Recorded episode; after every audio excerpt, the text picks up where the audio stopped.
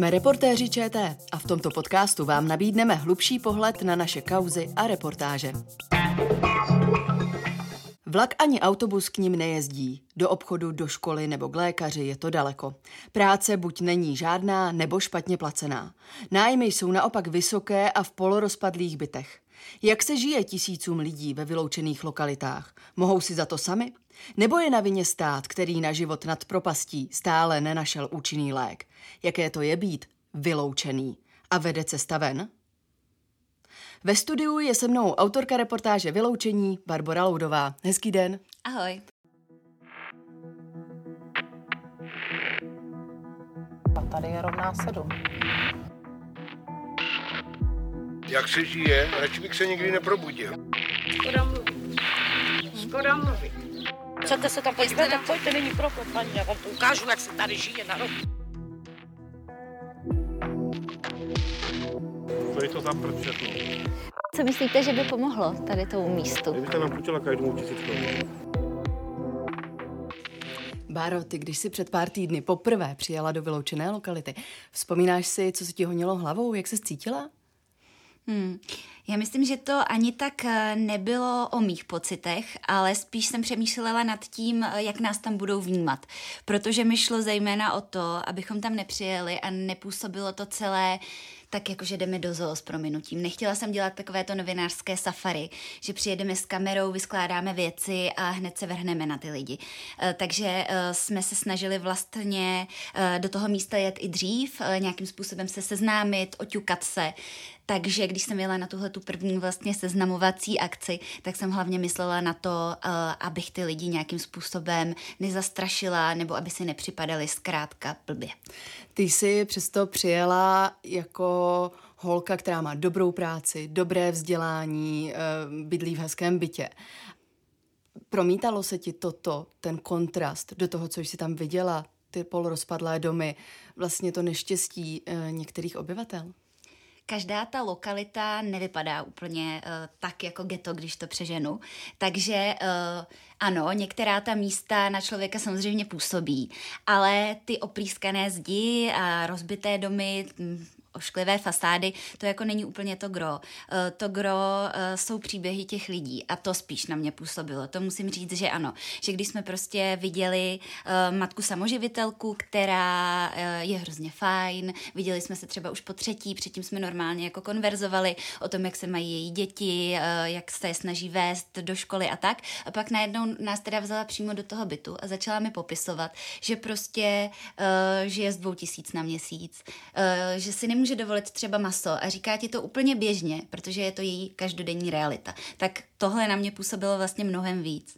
Ta reportáž se jmenuje Vyloučení. Už teď ti diváci najdou eh, v i vysílání, pokud ji neviděli. Co znamená být vyloučený? Být vyloučený znamená eh, žít v místě, které ti zkrátka někdo vyhradí. To je asi vlastně to hlavní. Eh, Nevybereš si ho sama. Tak, přesně tak. Jsou to místa, eh, která často patří do měst, nemusí to nutně být vyloženě odstrčená lokalita, i když i taková místa jsou, ale může to být zkrátka ulice nebo kus sídliště, vlastně i jeden panelák. A jde zkrátka o to, že do toho místa nebo do toho jednoho domu se koncentrují lidé, kteří prostě nemají dostatek finančních prostředků. Jsou extrémně chudí? Jsou mnohdy extrémně chudí, eh, hlavně teď i v té krizi, to nám zmiňovali moc krát, že to jim opravdu vlastně je, narušilo eh, ty rozpočty ještě daleko víc. A extrémně chudý znamená pro představu, kolik peněz na měsíc třeba?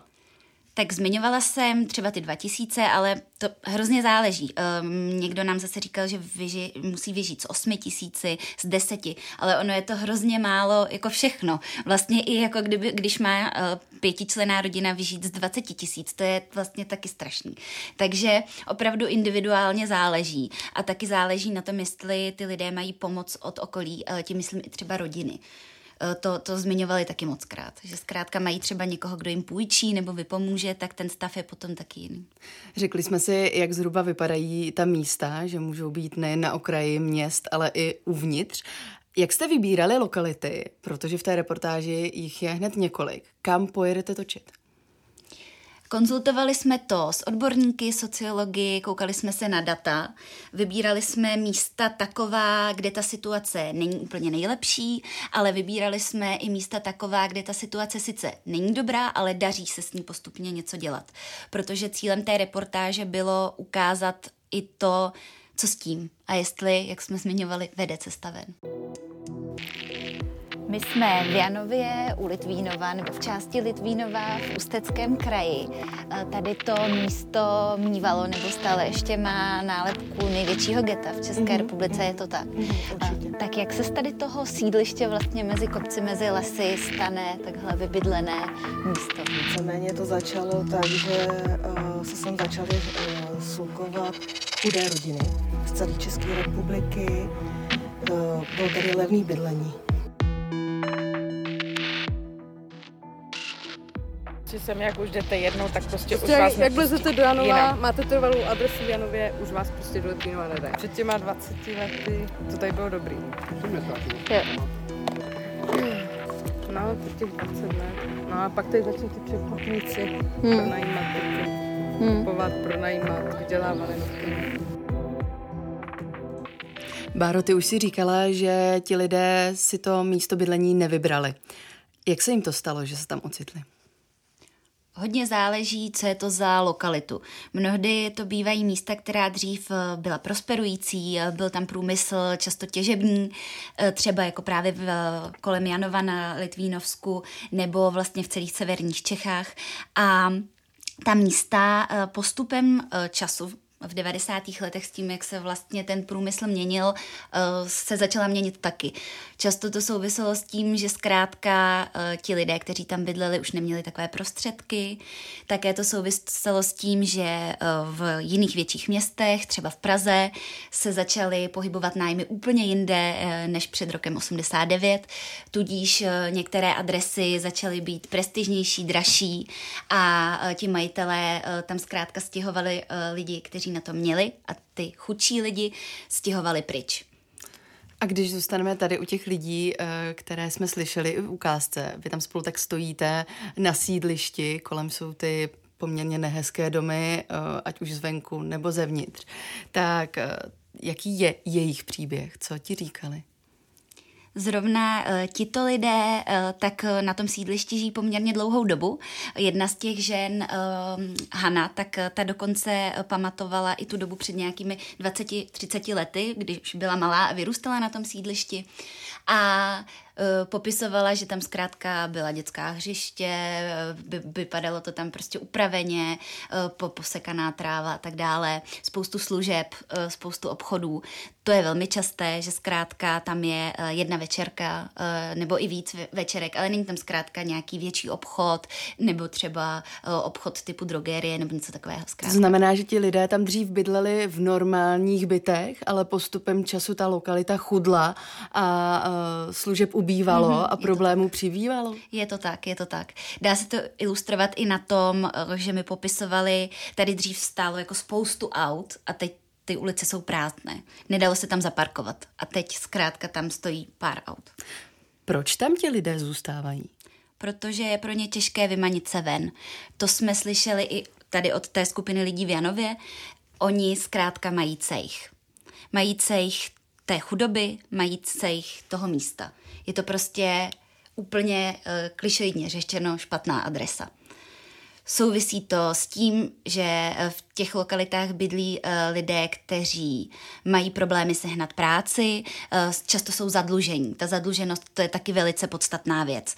A proto, abyste se odstěhovali z té lokality, potřebujete často několik kaucí nebo aspoň jeden nájem, potřebujete mít často pracovní smlouvu a potřebujete třeba i osvědčení o tom, že nedlužíte. Já, když jsem se připravovala tady na ten náš podcast, tak jsem chtěla vědět víc, nejenom to, co mi říkáš eh, za poslední tři týdny, co jsi zažila. Ale našla jsem rozhovor eh, Karla Kariky, který kandidoval před pár lety za Piráty na hejtmana Ústeckého kraje a ten v rozhovoru pro server Romea říká. Je to tím, že obchodníci s chudobou našli nástroj, jak z nejchudších lidí vysát absolutně všechno. Nechávají je pracovat zadarmo, ale bydlení si u nich musí odpracovat, nebo je nutí do prostituce, drobných krádeží nebo nevýhodných leasingů. Zažila si něco podobného? Jsou to zkušenosti lidí, se kterými si točila? Je podstatné říct, že bydlení je to hlavní. S tím to stojí a padá protože eh, to, že ti lidé bydlí v těch hrozných bytech, eh, je potom znevýhodňuje a schazuje a vlastně frustruje i v těch ostatních oblastech. Eh, souvisí to s, i třeba se vzděláváním, když zkrátka to dítě ne, že nemá kde se učit, ale ani kde spát, tak to je zkrátka problém. Nicméně, ano, slyšela jsem i příběhy toho, že ten biznis s chudobou, který je prostě rozšířený v těchto oblastech stále, velmi rozšířený, tak funguje tak, že ti lidé si dojdou na úřad pro dávky a doplatky na bydlení a rovnou ten majitel tam někde čeká a vezme si od nich ty peníze. Tudíž eh, to, co oni by měli mít i jako podporu pro to, aby uh, si mohli koupit jídlo nebo nějaké věci další, uh, tak prostě schrábne ten pronajímatel. Jsou to uh, jako věci, které uh, na kameru málo kdo chce říct, ale bohužel to tak, tak funguje. A funguje to tak uh, nejenom třeba na ubytovnách, kde by si to člověk asi nejčastěji představil, ale je to každodenní realita i těch panelových domů, i těch jako bytovek, které někde prostě jsou v katastrofickém stavu a někdy tam třeba neteče ani teplá voda. Byli jsme v místě, kde uh, mi mladá žena v mém věku s malým dítětem v kočárku popisovala, že bydlí v jednom pokoji uh, i se svým partnerem, kde uh, není ani umyvadlo, ani vana, je tam jenom toaleta a neteče tam teplá voda, voda a ona to dítě umývá prostě v nějaké vaničce a ohřívá vodu v konvici varné. A ještě možná je podstatné říct, že to místo vypadalo prostě jako garáže, jako starý oprýskan garáže. No a vy jste říkala taky, že jste si tady teda udělala sama elektriku, vymalovala jste, tak... Sama jsem, no ta kuchyň vlastně byla celá černá. Černá, mm-hmm. když jsem sem přišla, tak tady to bylo černý. Mm-hmm. Takže jenom všechno na bílo jsem dala. Obyvák byl oranžové. No. A elektriku jsem si dělala sama. Mm-hmm. To je pravda, tady nesvítilo nic. Objímky jsem vlastně dávala, ty čokoládové dráty. Vrtala jsem, vlastně dala jsem tu objímku, abych mohla nasadit vlastně že jo, takže mám svoje nářadí. Baro, i my tady z té ukázky vlastně slyšíme, že chodíš po bytě někomu, koho jsi viděla jen po několikáté v životě. Jsou to často lidé, kteří bojují s tím cejchem, protože bydlí ve vyloučené lokalitě. Jak se ti podařilo získat důvěru těch lidí, aby se ti otevřeli, aby s tebou vůbec mluvili? Tady je podstatné říct, že člověk musí do té lokality jít přes někoho, kdo se tam pohybuje každodenně, eh, nejlépe několik let. Eh, tudíž já jsem oslovila terénní pracovníky v těch vybraných lokalitách a jela jsem za nimi nejdřív i za těmi pracovníky se představit, aby vůbec věděli, eh, kdo jsem a jestli můžou vlastně věřit mě a předat těm respondentům, že je to i za ně oka. Takže uh, přes ně jsem uh, se vlastně jako dostala do toho místa a vůbec jsme se jako povídali o tom, uh, kdo by třeba s náma chtěl mluvit, k- komu by to nevadilo, protože oni, oni je znají. A tady třeba v, konkrétně v případě paní Moniky, tak tam jsme se potkali uh, minimálně jednou nebo dvakrát předtím uh, s tím, že ona uh, mi povyprávěla svůj příběh, vlastně normálně jsme seděli u ní v kuchyni a uh, potom teda řekla, že jo.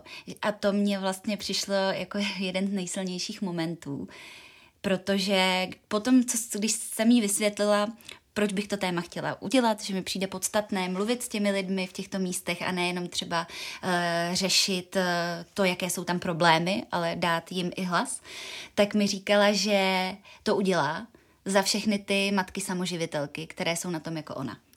Styděli se? Báli se na první dobro, když si přijela? Říkala, se, říkala si, já jsem Bára, já bych s váma chtěla točit a za chvilku přijde kameraman. Uh, No, no moc ne, popravdě, protože oni už mě znali a věděli jako, říkali mi třeba, no vy jste taková v pohodě, tak to, to, to jo, dobře. No a taky jsem jim říkala, že pak, když přijede kamera, tak jsme schválně zvolili třeba jako foťák nebo verzi jako menší kamery, aby, aby je to nestresovalo. Ale ano, proto taky spousta lidí v těch reportážích není vidět. A není to jenom teda o tom, že se styděli uh, za to, uh, za to uh, čem žijí nebo jak žijí, ale třeba konkrétně tady Monika, eh, tak nejdřív řekla, že půjde na kameru, že to za ty matky teda řekne, řekne na jméno, normálně na obličej.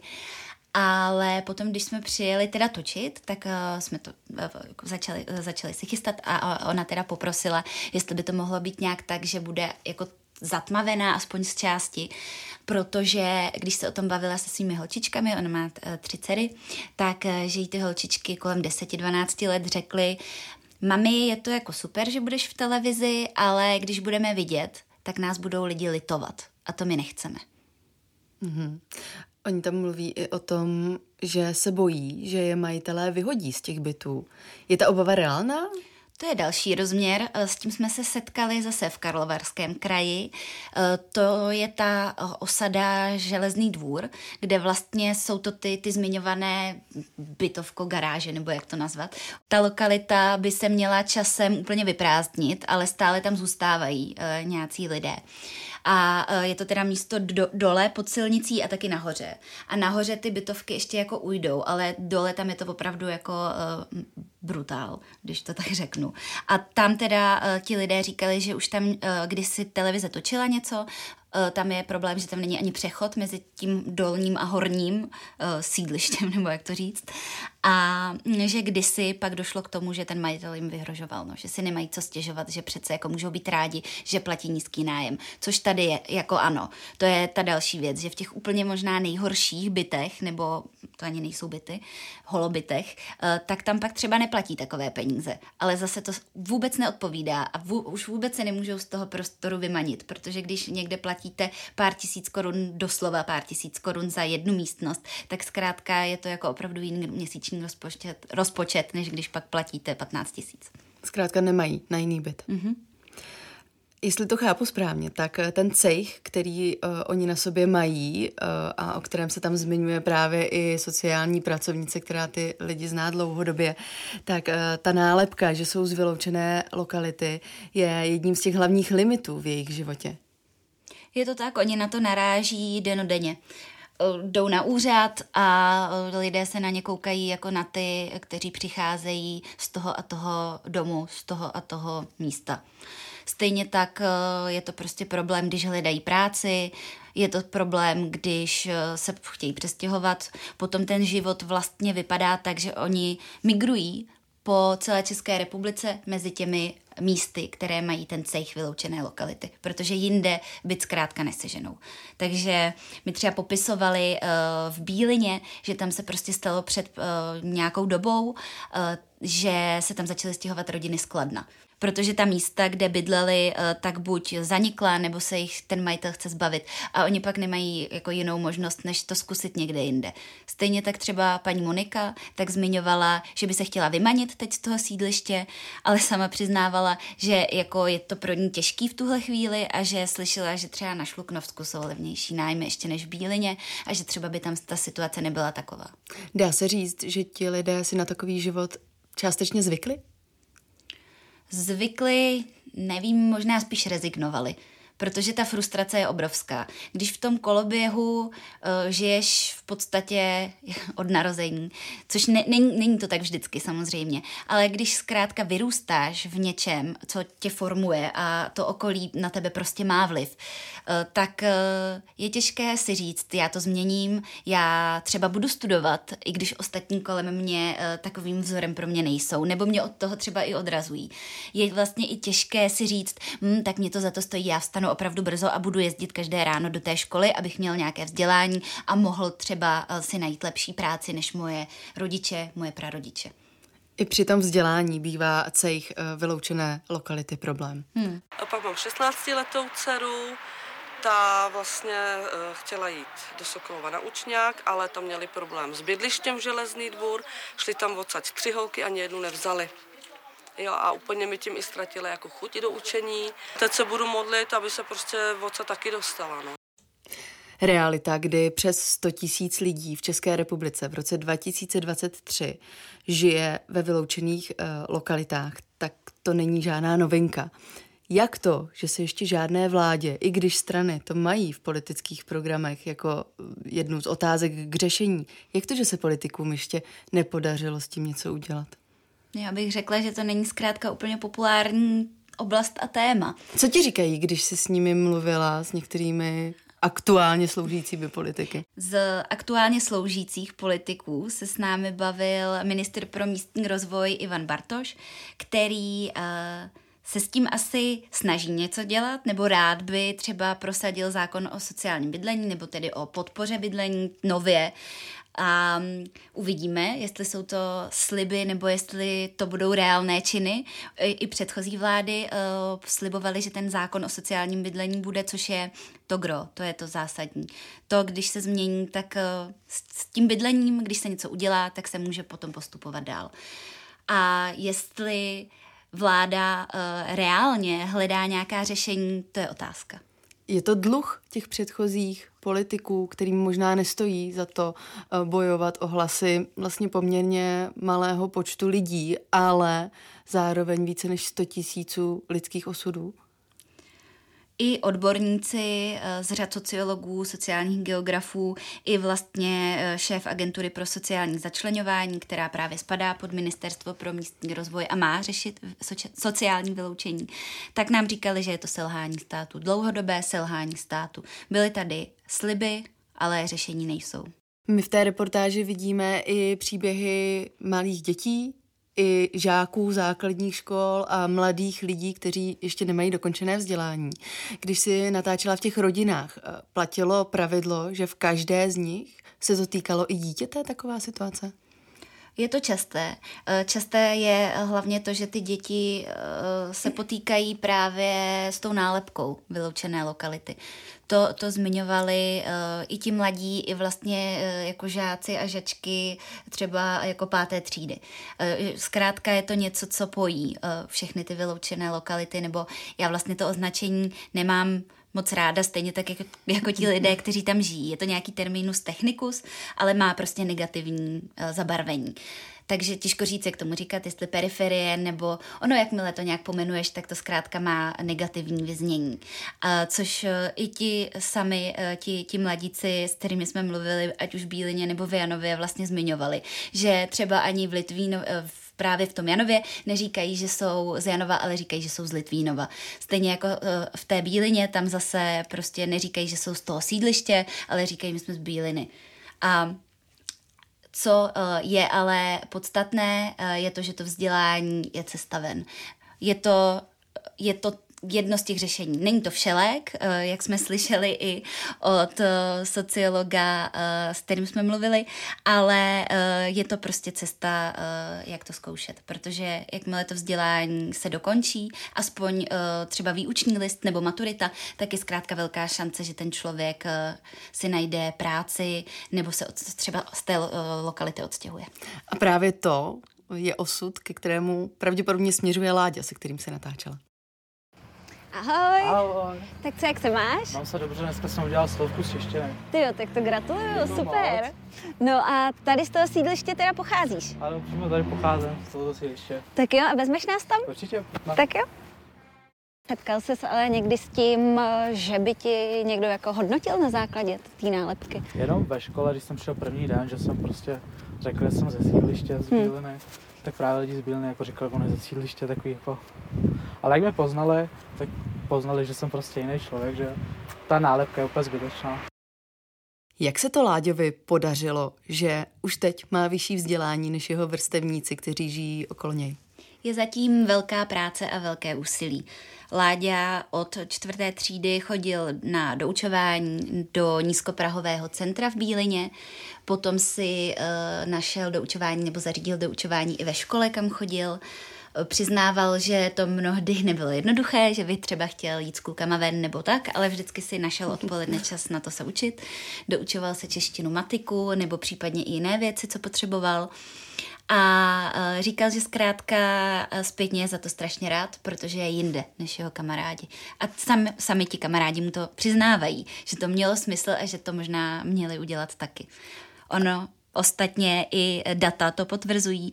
Sociologové z týmu Daniela Prokopa eh, zmapovali vlastně vzdělanostní úspěšnost eh, tady v těch lokalitách a ono to vzdělání prostě souvisí strašně moc se sociálním vyloučením. Souvisí s tou chudobou i s tou bytovou nouzí, s exekuovaností těch rodin. Ono to prostě všechno do sebe zapadá.